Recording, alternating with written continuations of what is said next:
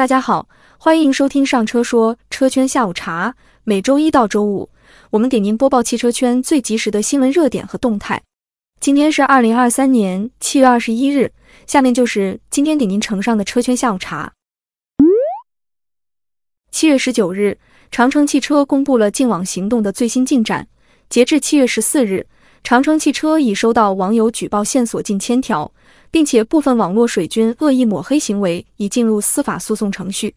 同时，长城汽车宣布向提供重要线索的二十六位网友发放奖金，并公布了获奖名单。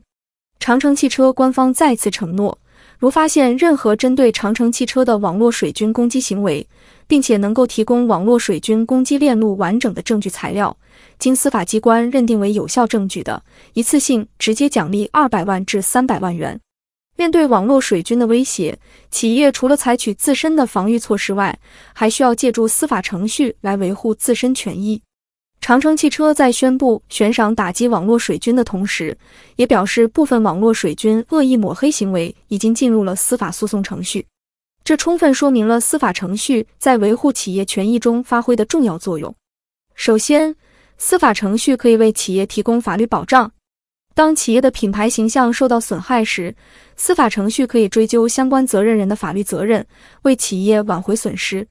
同时，司法程序的公正、公平。公开原则也能有效防止网络水军通过非法手段抹黑企业形象。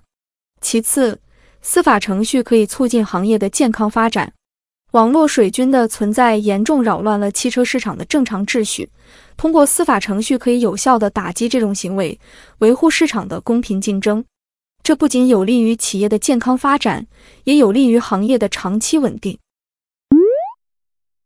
据了解，作为世界销量第二的汽车公司，也是世界第二大债务公司，大众汽车集团正在经历挑战。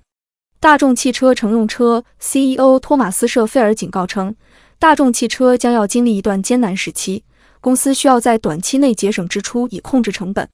为此，大众汽车新的财务策略包括目标节省高达一百亿欧元的绩效计划，将在未来三年内实施。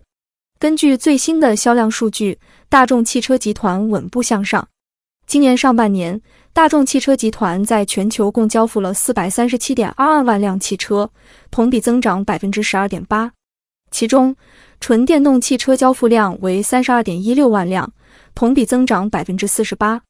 对大众汽车而言，未来的重心将放在利润率的提升上，而非销量的增长方面。